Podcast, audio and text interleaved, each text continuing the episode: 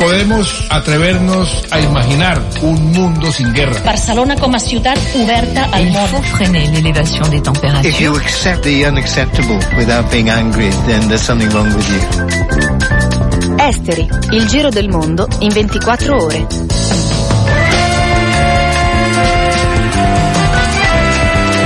Un saluto ai nostri ascoltatori e ascoltatrici di Radio Popolare e Popolare Network. Sommario della puntata. Madrid prepara il commissariamento della Catalogna. Domani mattina il Consiglio dei Ministri straordinario. Nel pomeriggio a Barcellona grande manifestazione di protesta.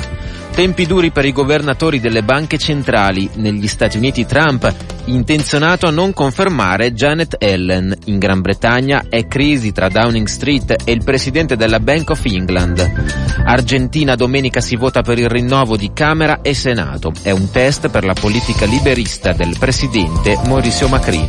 Santo Domingo si ribella contro la corruzione. Al centro dello scandalo il progetto miliardario della centrale a carbone Punta Catalina, cui partecipano imprese e banche italiane. Sulla app ufficiale di Radio Popolare potete ascoltare Esteri e scaricare il podcast.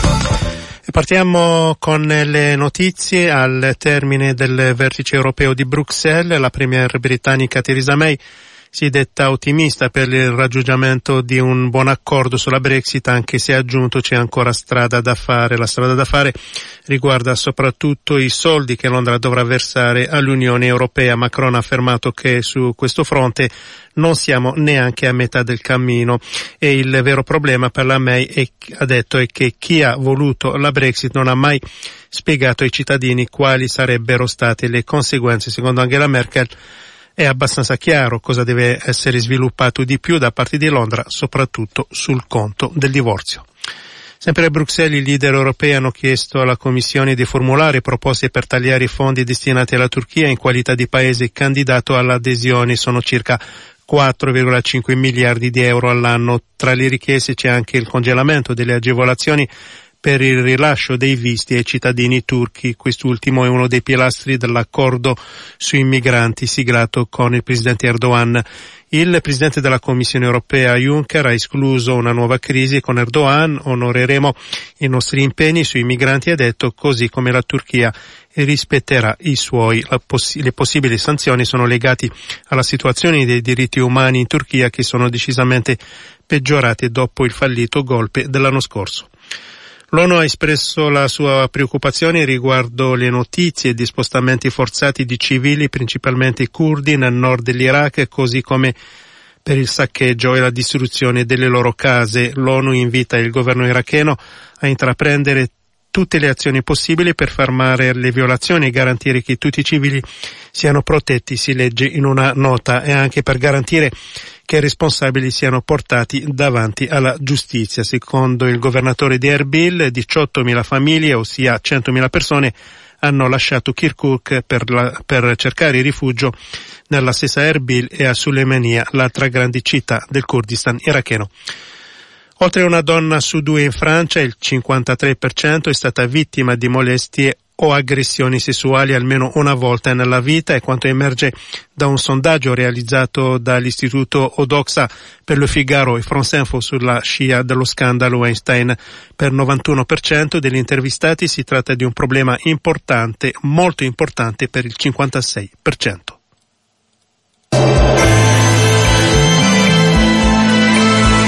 Esteri, il giro del mondo in 24 ore. Radio Popolare, Popolare Network.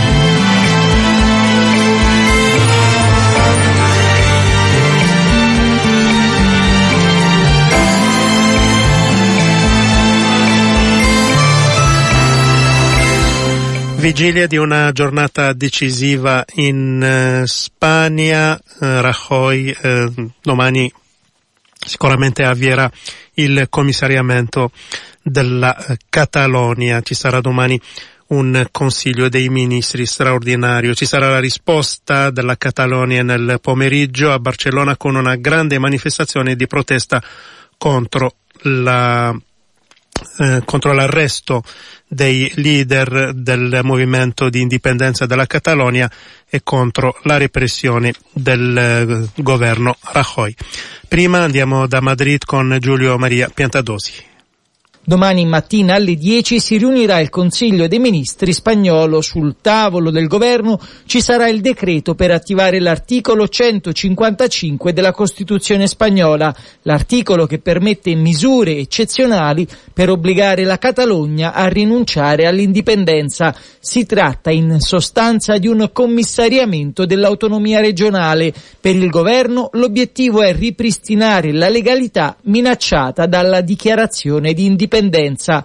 Rajoy ha dovuto negoziare per ottenere l'appoggio delle principali forze politiche spagnole. Il suo schieramento, il Partito Popular, chiedeva misure forti per cancellare ogni traccia del progetto indipendentista. I socialisti, che in questo caso appoggiano il governo, hanno preteso moderazione per non aggravare la spaccatura sociale in Catalogna.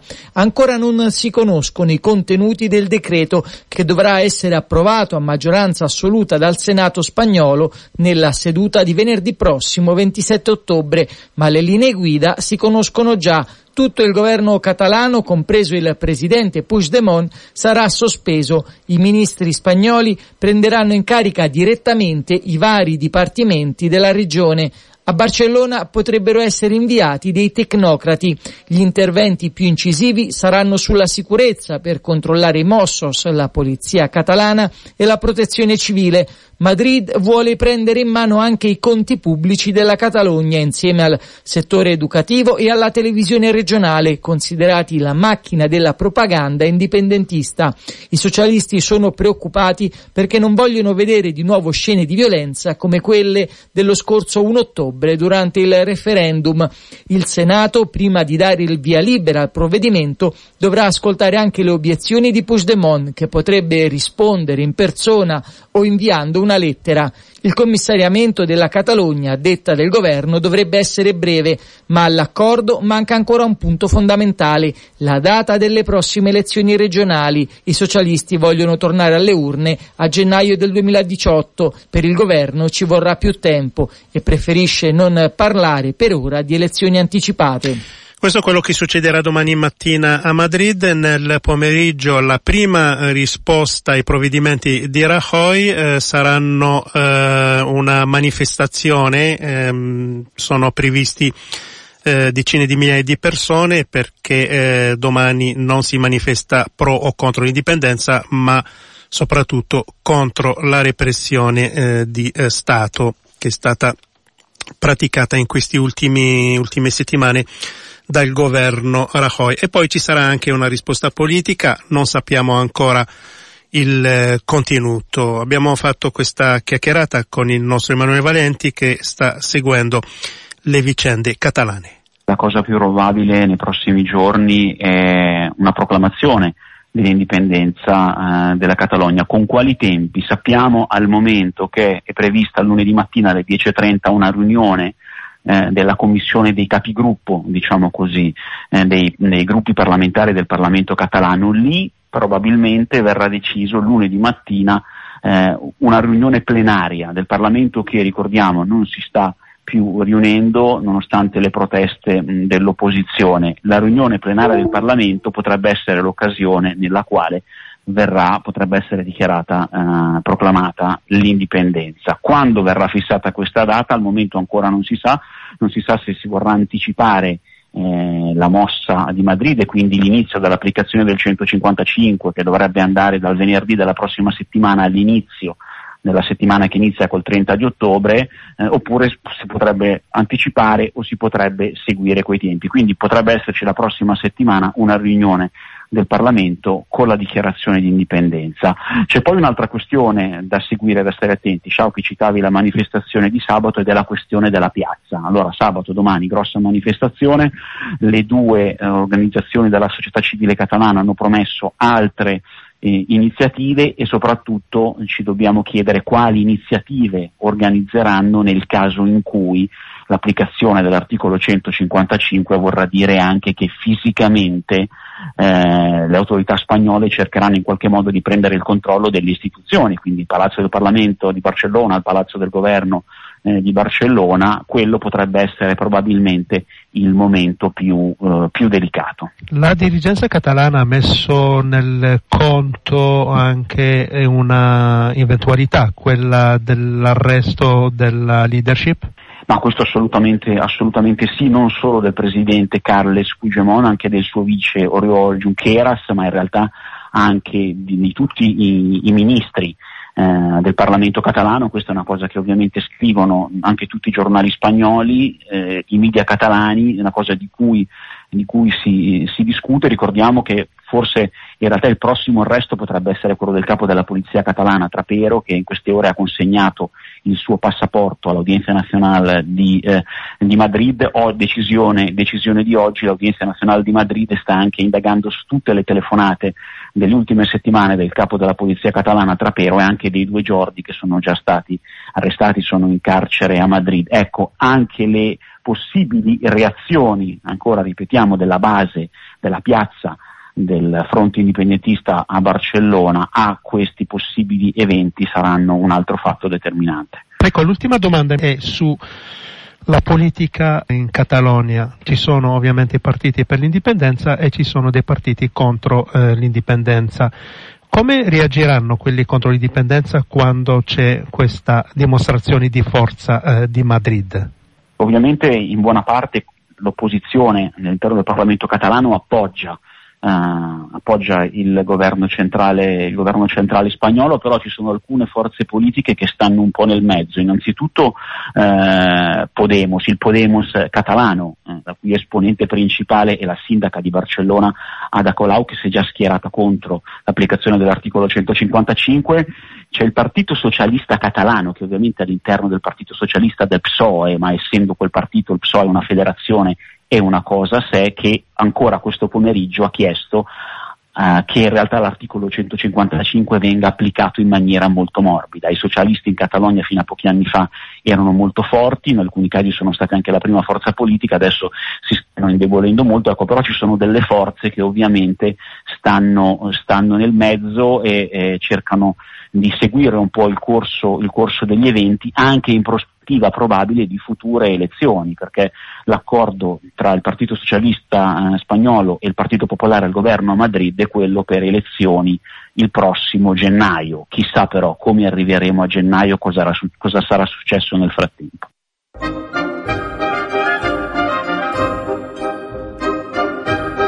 Esteri, Radio Popolare, Popolare Network, dal lunedì al venerdì dalle 19 alle 19.30.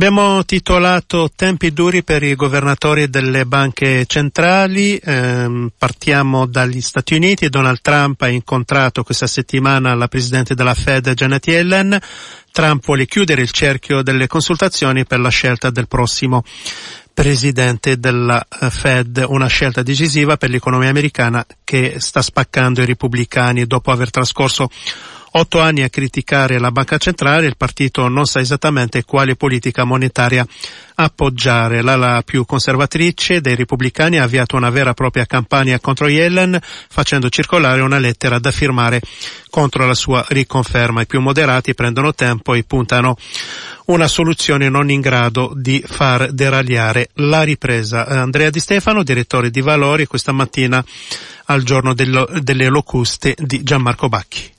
Trump eh, eh, è quasi certo che non eh, rinnoverà il mandato a Janet Yellen che è presidente della Fed dal 2014 e che anche negli ultimi mesi, eh, prima, durante e dopo le elezioni di Trump, ha insistito sul fatto che non bisogna modificare l'impianto regolatorio che è stato varato durante gli anni dell'amministrazione Obama, la Yellen probabilmente verrà sostituita, qui c'è una gara a 5 eh, secondo le indiscrezioni della stampa statunitense, nel senso che ci sarebbero tre conservatori ma non eh, oltranzisti e due falchi eh, repubblicani in pole position. Comunque il, per capirsi il più quotato anche perché non darebbe il segnale di una vera e propria rottura. È Jerome Powell che fa parte del board della Fed e che probabilmente proseguirebbe parte delle politiche monetarie dell'attuale governatrice,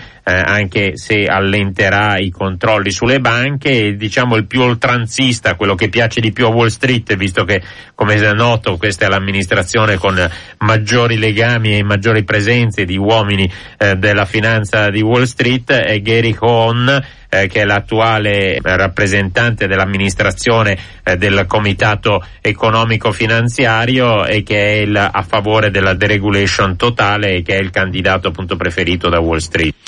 E anche in Gran Bretagna è crisi tra Downing Street e il presidente della Bank of England. Sentiamo ancora Andrea Di Stefano. Mark Carney, che è il, l'attuale governatore della Banca d'Inghilterra, eh, che è stato eh, nominato nel 2012 eh, dal cancelliere dello scacchiere allora George Osborne, il conservatore eh, che faceva parte dell'amministrazione di Cameron, eh, è sotto tiro perché nelle ultime settimane ha minacciato, anzi ha proprio esplicitamente detto che eh, di fronte al picco dell'inflazione che si è registrato in Inghilterra è pronto a un rialzo dei tassi in tempi relativamente brevi. Questo ha, fa- ha provocato un'ondata di polemiche e di accuse nei confronti di Carney perché evidentemente un rialzo dei tassi in una fase eh, così confusa come quella della Brexit eh, avre, potrebbe avere degli effetti negativi sull'economia britannica. Si parla di un rialzo dello 0,25% dopo il taglio che era venuto in seguito proprio al referendum sulla Brexit e Cane ha detto che eh, nei prossimi mesi se l'economia continua di questo caso potrà essere appunto necessario fare anche due rialzi dei tassi e questo sarebbe un segnale eh, molto rilevante e eh, un rischio consistente per eh, l'economia britannica sotto il peso dell'appunto della vicenda sempre più confusa relativa alla Brexit e alle trattative con Bruxelles. Sulla app ufficiale di Radio Popolare potete ascoltare Esteri e scaricare il podcast.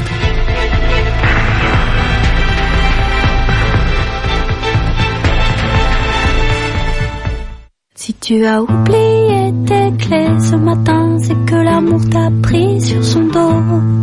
Si tu as manqué, raté le train, c'est que l'amour s'est posé sur ton dos. Les tourderies des amoureux partis fait tourner la tête des tourtereaux, les tourneaux qui perdit l'amour heureux, l'a retrouvé au fond de mes yeux.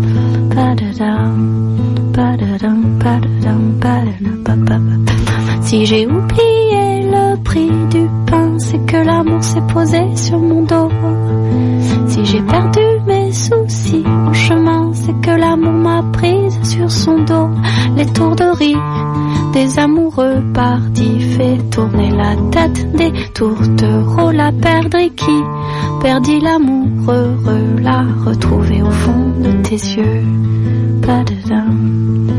Tu as effacé l'air du refrain, si j'ai oublié le lendemain, si j'ai mélangé mai et juin te demande, maman, l'étourderie des amoureux partis fait tourner la tête des tourtereaux qui est perdu, perdir l'amour heureux pour le retrouver au fond de nos yeux, pour le retrouver au fond de nos yeux, pour le retrouver au fond de nos yeux. La vicenda di Malta di questi giorni, l'assassinio di eh, Daphne eh, ci eh, consiglia, ci invita a non abbassare la guardia, soprattutto sulla corruzione. Ebbene, oggi andiamo in, a Santo Domingo, Mani Pulite brasiliane, Lavagiato è sbarcata nel paese. È al centro dello scandalo una potente multinazionale brasiliana del settore delle costruzioni, una mega centrale a carbone e poi ci sono delle banche europee. Sentiamo Luca Manes di Recomon. Santo Domingo è uno dei paesi dove la, la Odebrecht, grossa compagnia di costruzioni brasiliana, è stata più attiva nel, negli ultimi 15 anni, ha avuto contratti per 5 miliardi di, di dollari. In realtà dalle, dalle, carte processuali e anche dal patteggiamento che la stessa Odebrecht ha fatto in Brasile, in, negli Stati Uniti si è capito che in Repubblica Dominicana era stata spostata la centrale di smistamento delle, delle mazzette quando in Brasile i magistrati avevano iniziato a trovare eh, delle prove che qualcosa non andava nei bilanci di, di, Odebrecht. La cosa del tutto singolare è che in Repubblica Dominicana la, la Odebrecht ha soprattutto un, un, grosso contratto che è per questa eh, centrale a carbone che si chiama Punta Catalina e questo caso di Punta Catalina non sembra rientrare nel, nel patteggiamento che la, la, stessa Odebrecht ha già fatto anche in Repubblica Dominicana, una cosa che chiaramente non, non si spiega e non si spiegano nemmeno gli attivisti dominicani che sempre più spesso sono eh, in piazza per protestare contro la corruzione, tant'è che hanno creato questo movimento che si chiama Marcia Verde, che è appunto contro questo, questo mega, mega, impianto, non solo perché è macchiato da evidente corruzione, ma anche perché è un, un impianto a carbone obsoleto che addirittura aumenterà del 20% le emissioni della, della Repubblica Dominicana, nonostante la stessa Repubblica Dominicana abbia già ratificato l'accordo di, di Parigi. Dal punto di vista ambientale la vicenda di Punta Catalina ci conferma che le grandi banche mondiali continuano a investire sul carbone nonostante le tante promesse.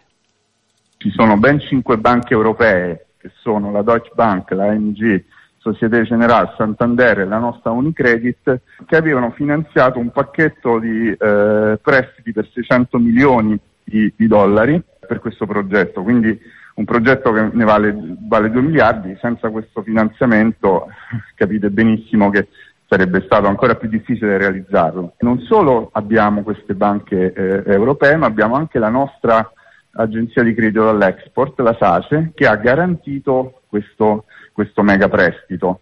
Ora la situazione è che la prima metà del prestito è stata già erogata, la seconda no, proprio perché le stesse banche si sono rese conto che c'è un problema di corruzione e quindi hanno commissionato un audit esterno e in base all'esito di questo audit esterno, su cui ancora non sappiamo nulla, decideranno se proseguire con il finanziamento o meno. Fare Radio Popolare. Abbonati per sostenere l'informazione indipendente.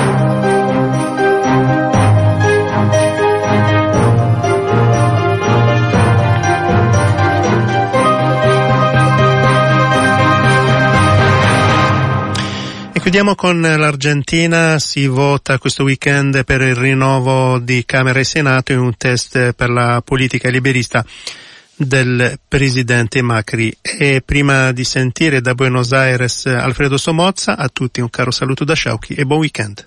Domenica si vota in Argentina per le legislative di medio termine. Sono infatti ormai passati due anni dalla vittoria del leader del centrodestra, l'imprenditore Maurizio Macri, che era riuscito a battere al secondo turno il candidato peronista Daniel Scioli. Due anni intensi e relativamente senza grandi scossoni, nel senso che il governo ha dovuto dosare spesso in misure omeopatiche il suo programma liberista, in quanto non ha una maggioranza propria in Parlamento. Le modeste riforme che Macri è riuscito a varare sono passate grazie all'abilità di gestione dell'aula degli alleati radicali e soprattutto grazie alle divisioni sempre più marcate all'interno del peronismo, che resta la forza più importante del paese, ma è diviso in tre tronconi. La grande sconfitta del 2015, Cristina Kirchner, è imbrigliata da diversi processi penali, con accuse che vanno dall'arricchimento illicito alle connivenze con potenze straniere per insabbiare inchieste giudiziarie per atti di terrorismo. Le cause sono tuttora in corso e non sono arrivate a sentenza, diversamente da quelle intentate a diversi funzionari del suo governo, accusati di episodi gravissimi di corruzione. La Kirchner si è dunque molto indebolita, non è amata da tutti, eppure resta il leader più in vista della galassia peronista. La candidatura al Senato di Cristina Kirchner per la provincia di Buenos Aires, che potrebbe garantirle l'immunità per i suoi guai con la giustizia, deve fare i conti appunto con le divisioni interne. I sondaggi rilevano un testa a testa con l'anonimo candidato macrista Esteban Bullrich, spiegabile soltanto perché una parte consistente del, dell'elettorato peronista si rifiuta di votare per Cristina. Sono questi gli elementi che al momento garantiscono una navigazione nemmeno tanto complicata, ma la divisione dei nemici non basterà a garantire la rielezione tra due anni.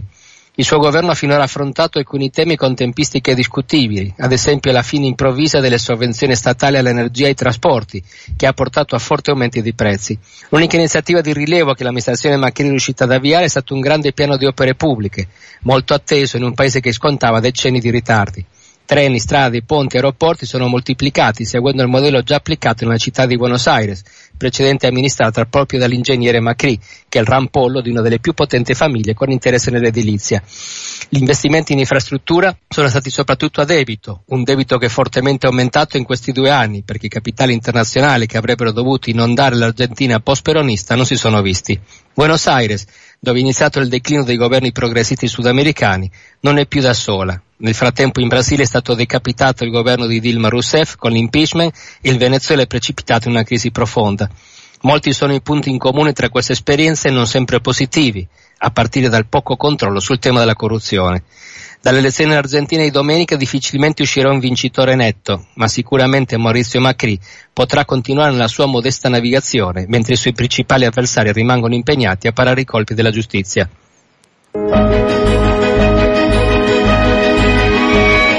Avete ascoltato Esteri, un magazine di Radio Popolare.